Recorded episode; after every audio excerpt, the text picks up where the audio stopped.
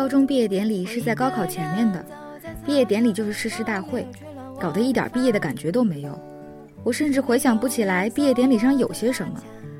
在那个操场上，我们开了无数的大会，又好像从来没有开过大会。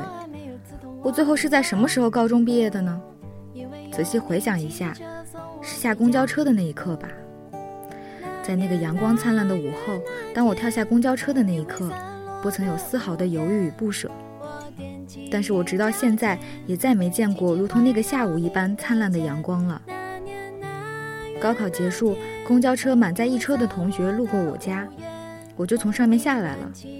当时开开心心的跳下车，连头也没有回，心想终于自由了，终于脱离这个傻乎乎的团体了，终于可以跟自己的黑历史说再见了。那些麻烦的习题，那些窘迫的过往，那些讨厌的人，终于再见了。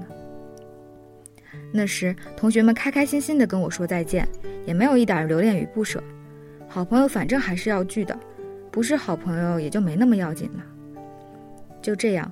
公交车满载着欢声笑语驶向远方，而我呢？当时我是怎么回到家的，我已经记不得了。后面几天又发生了什么，同样一点印象也没有。但是直到现在，我还记得车上同学们的座次，还记得他们道别的声音，还记得车上那几个书包的位置，甚至记得当时跳到马路上那重重的触感。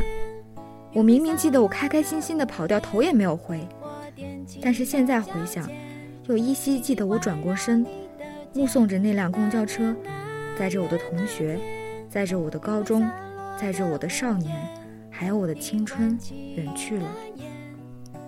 在那个假期，我也曾从考试的梦中惊醒，也曾看着楼下小胖去上课而暗自庆幸，还曾与好友大醉不归。但是每一个早晨醒来，总听到有起床号萦绕在耳边。总觉得明天还有考试，总想着再不起床又要迟到。